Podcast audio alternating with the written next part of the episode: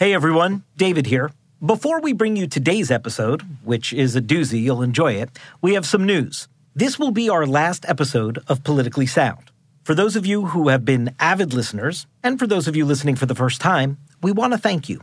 We created this podcast during a turbulent time in U.S. politics, a presidential election like no other, crucial Senate contests around the country, national protests for racial justice, and of course, a global pandemic. But the political landscape is changing, and we wanted to take time to hear from you, the listener, about what you want and what you need in your political coverage. And you've been telling us that you want to consume politics in lots of different ways. So, although this show will stop popping up in your feeds for the moment, we will be bringing you something new soon. So, do watch this space because the team is digging deep on a new story, and trust me, it's going to be worth the wait. Okay, so let's dive in to today's episode because it's time to tune out the noise and tune in to what's politically sound.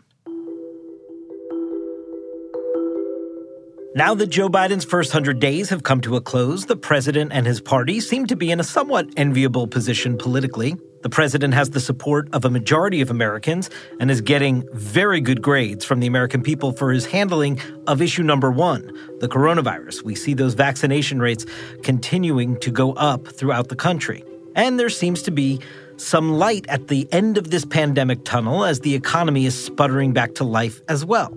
Of course, there are some warning signs. Inflation fears are real among some economists, and pretty long odds for Joe Biden to pass all of his big progressive spending programs through a Congress that is as narrowly divided as one that I have ever covered. But for the most part, things appear to be on track at the moment for the Biden administration. On the other side of the aisle, Republicans find themselves with a new litmus test fealty to former President Trump.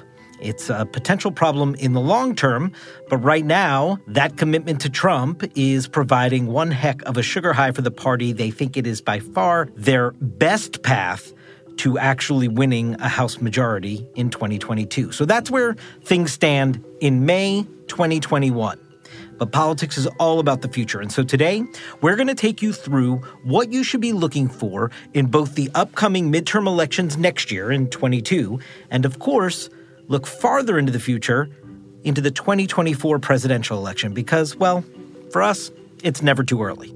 And to do that, I couldn't have a better dance partner than CNN chief political correspondent and the co host of State of the Union, Dana Bash. Dana, thank you so much for being here. Are we going to do the tango? Or are we going to do swing dancing? What, what's your preference today? Any dance you want. I have danced with you, so I, I feel I know. pretty uh, I'm so I'm familiar so with your dance floor moves. Yeah. You've got you're the one with good moves, David Chalian. Oh, thank you. it's thank true. You. So let's dive into this. What does the snapshot of where we are tell you, and what do your sources tell you from the parties then about where they think sort of the body politic is going in this next year and a half? First of all, it's so good to be on with you. Hi, David. The answer is that the Republican leadership in ousting Liz Cheney and the reason for ousting Liz Cheney is because they are full on embracing Donald Trump and Trumpism. And they see that as the path back to the majority, which may sound weird for people out there saying, wait a minute, uh, you know, nationally, Donald Trump's numbers are, you know, in the toilet, and how can he be the path for anybody to win anything right now? And last I checked, he just lost the presidential election. Uh, you never mind that. Fair point. So, David, as you well know, the reason that that is their calculus is because they see that the small number of House seats that they need to retake in order to take the majority in places where they don't want to stir up the Republican base against Republican incumbents who they believe are the only way that they can win. People who are on the right side of the truth, but on the wrong side of Donald Trump, if there is enough traction and if Donald Trump gets in to those races and aggressively enough to actually in a Republican primary beat those incumbents, then they're going to lose the seat because they can't win against a Democrat in those very few remaining moderate swing districts. That's the reason. They want to try to stop the conversation. Here's the problem there's one person who doesn't want to stop that conversation, who they can't control, and that's Donald Trump himself. He's not letting it go, and he is still pushing for candidates to topple these Republicans who voted to impeach him. And although it is um, far more rare today than when you and I first started covering uh, Congress and congressional politics, there still are a few districts, I think a total of 16 now, if I'm not mistaken, where the representative uh, that was elected in 2020 is of a different party than the presidential candidate who won that district. But there still are, I think, seven Democrats, Dana, sitting in districts mm-hmm. that Donald Trump won mm-hmm. in 2020, even though he didn't win the presidency. What we also saw in 2020 was Donald Trump's ability to turn up Republican turnout. So even though it did not help him win the presidency, it is actually what put House Republicans within five seats of the majority. So, yes, there is the fear of him creating nominees in tough districts that may make it tougher for the party to win those districts. But they are also, I think, tied to this need for him to turn out the base to just win the numbers they need in order to win the majority. Not, you know, in in all kinds of districts. The question that will be put to the test in 2022 that will decide which was the sort of the prevailing dynamic was it 2018 when Donald Trump was president but not on the ballot and they lost the Republicans lost so many seats? Or was it 2020 when he was on the ballot and what you were talking about Republicans actually won back some of those districts you know even in California for example where Donald Trump didn't even come close to even coming close there were Republicans who won back um, those seats, like in Orange County, for example. So 2022 is going to be fascinating because, of course, he's not on the ballot in any way, shape, or form, but he's going to be pushing it, much like he did in 2018. Will he have that kind of oomph that he had before? When he was president. Yeah, I mean, tough. The one thing, it's not to be on the ballot, you're still president. Not on the ballot and not president and yeah. still thinking that you could dictate the environment. That may be trickier. Of course, it's not just the House, it is also a battle for control of the United States Senate, which we know is evenly divided 50 50.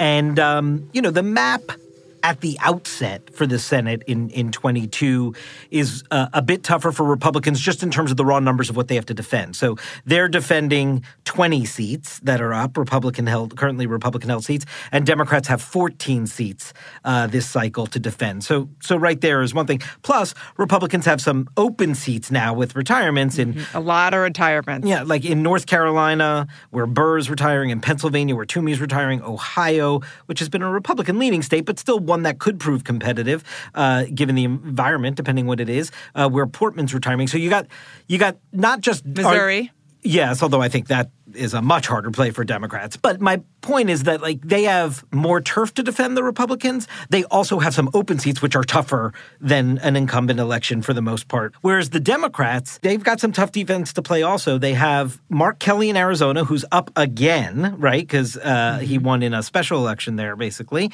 And Warnock in Georgia is mm-hmm. uh, up mm-hmm. again. So two of their candidates that flipped seats last cycle mm-hmm. in states that flipped in the presidential in a year without the presidential battle at the top of the ticket, like you're saying, in just recently red states, those are going to be tricky to defend as well. And add to that the voting restrictions. Oh, well, there you go. That the Republicans who lead those states, both in the governor's mansion and more importantly in the legislatures, have just put in place to make it even harder for or trickier for the Democrats who voted last time and turned those red states blue on the Senate side and on the presidential side too in Georgia question is how much of an impact that's going to have. Yeah, no, that's a, that's a real question.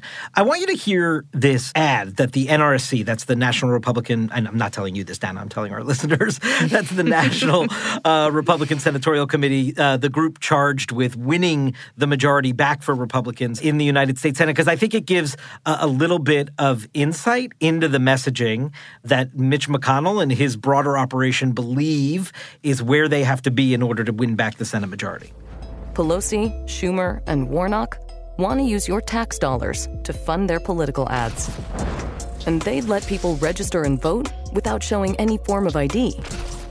It's political corruption So, Dana, to your point about the battle over voting rights, what you're hearing in that ad that the Republicans believe they have as a potential weapon against these vulnerable Democrats is this bill S1, HR1, the For the People Act. This is the bill that the Democrats are push, trying to push through Congress. It already went through the House at totally overhauling the election system to try to combat what's happening uh, in the states by a lot of Republican legislatures.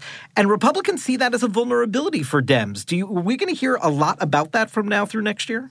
Yes, because uh, it's such a broad bill that they passed in the House, and it, this is referenced in that Republican ad. It's not just about sort of federalizing what makes a vote eligible or not, it's also about campaign finance laws and about putting more public money into campaign finance laws with the with the goal of taking private money out, and um, that is by far the biggest political weapon that Republicans think that they have against Democrats. They're doing it because they see something in some data that they that they have been you know polling on or focus grouping. Obviously, I'm just not sure how much that is going to play in the suburbs and in the other districts and um, areas in the in the swing states that are going to determine control of the House and Senate. Do you? I don't know if swing voters are totally grabbing onto this. What I really think is going on here, and talking to some Republican sources, I, I say this somewhat informed. I think that they're trying to pressure Schumer into going into the filibuster war over this bill because this one can't go through reconciliation. So the only way this gets done is if he gets all 50 Democrats, and we already know Manchin has said he's not on board yet with this, to get rid of the filibuster and get this through with just Democratic votes. That's so smart because all you hear from Schumer is failure is not an option on dealing with the voting rights issue on a federal level. He also might, you know, just drop that part of the bill, which is entirely possible. Okay, stay right where you are, Dana. The 2022 elections are just part of the puzzle. There's also a Trump sized shadow looming over the 2024 presidential contest. We'll discuss that next.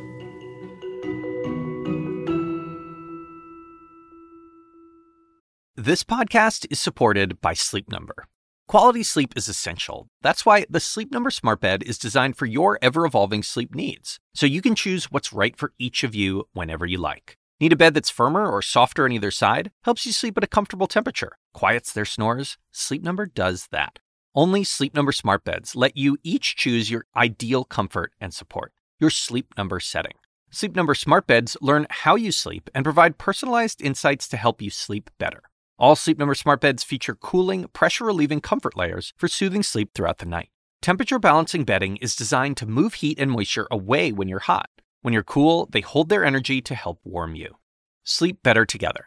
JD Power ranks Sleep Number number 1 in customer satisfaction with mattresses purchased in-store. And now, save 50% on Sleep Number limited edition smart beds for a limited time. For JD Power 2023 award information, visit jdpower.com/awards. Only at Sleep Number stores or sleepnumber.com.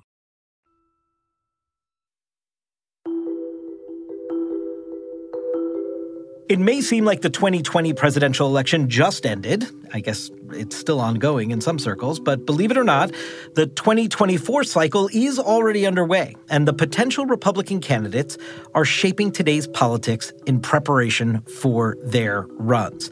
So let me first get your sense because let's just deal with Trump first, okay?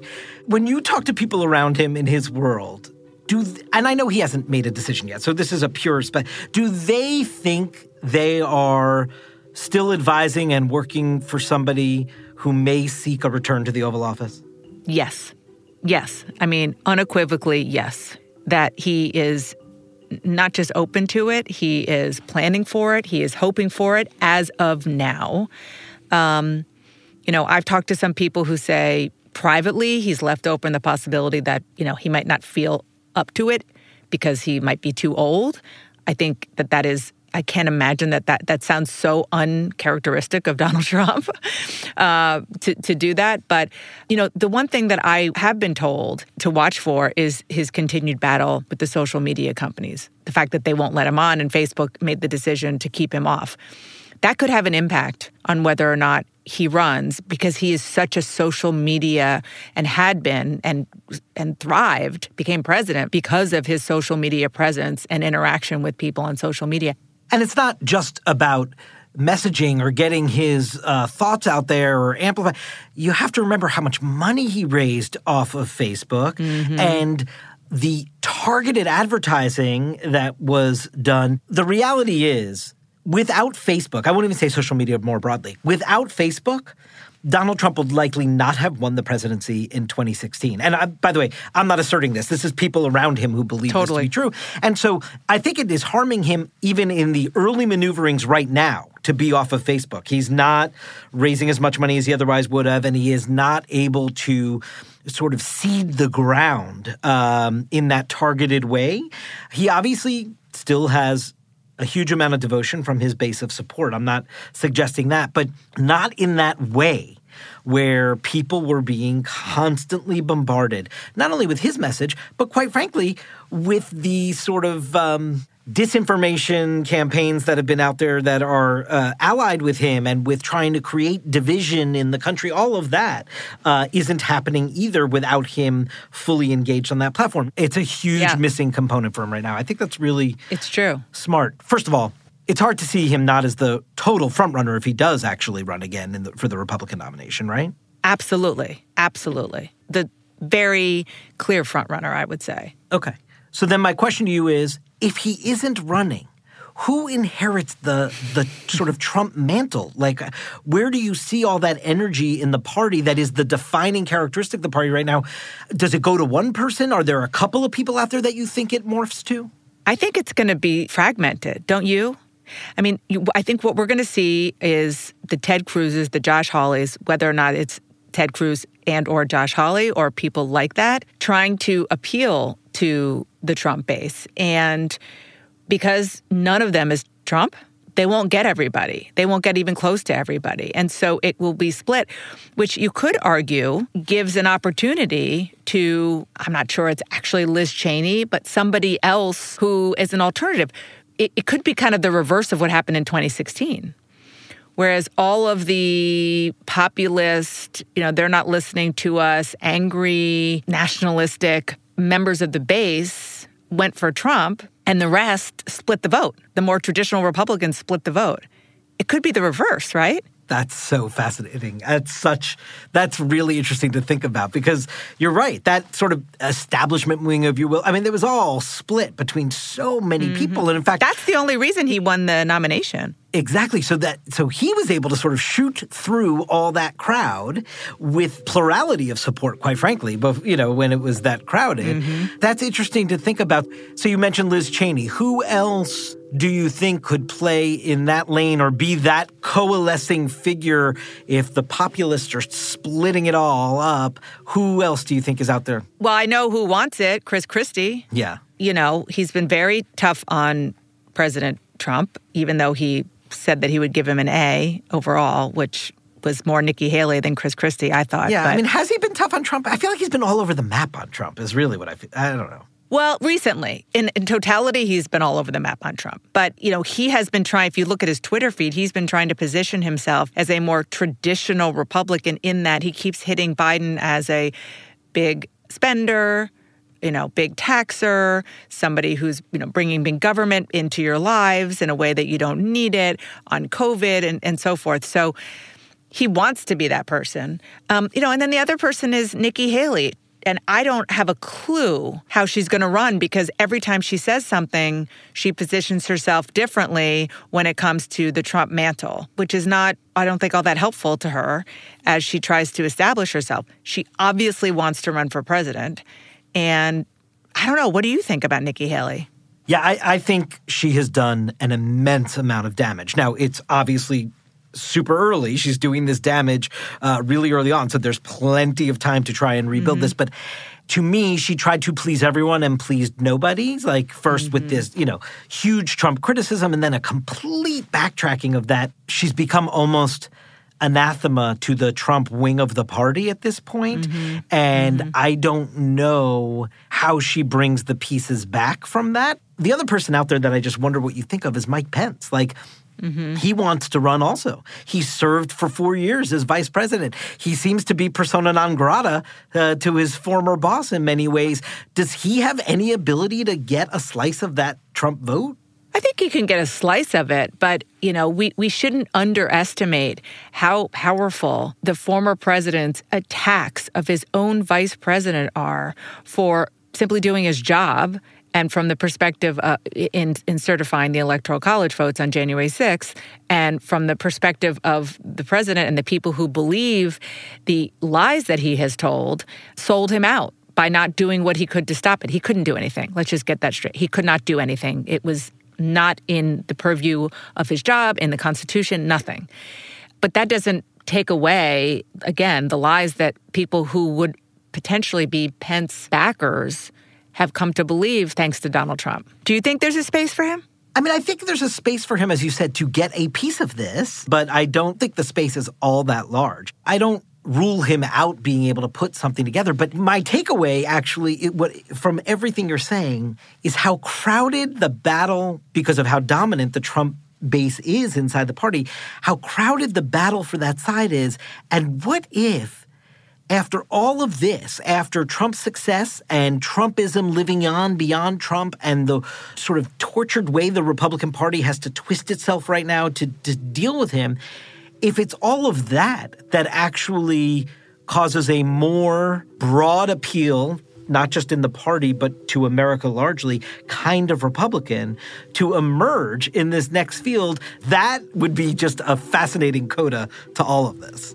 Dana Bash, thank you so much for joining me on this last episode of Politically Sound. I really appreciate it. I am so honored. I am so grateful to be here, and I could just keep talking to you for hours and hours. Thank you, my friend. Take care. Bye. That's it for this episode of Politically Sound. Thank you so much for listening. We are incredibly grateful to all of you who've tuned in, and we can't stress enough to stay tuned. The team is going to bring you an amazing political story later this year. And of course, you can still hear my analysis on the top political stories every day on the CNN Political Briefing. I'd really appreciate it if you would listen and follow wherever you get your podcast. To find your next great listen on all sorts of topics beyond politics, go to cnn.com slash audio. That's cnn.com slash audio. And finally, I want to give a special thanks to everyone who worked so hard to make this podcast possible, including my co-host Nia Malika Henderson, and especially our team at CNN Audio. Will Cadigan, Mimi Mutessa, Emmanuel Johnson, David Toledo, Francisco Monroy, Haley Thomas, Megan Marcus, Ashley Lusk, Lindsay Abrams, Lisa Namerow, and Courtney Coupe. On behalf of all of us, I thank you so much for listening.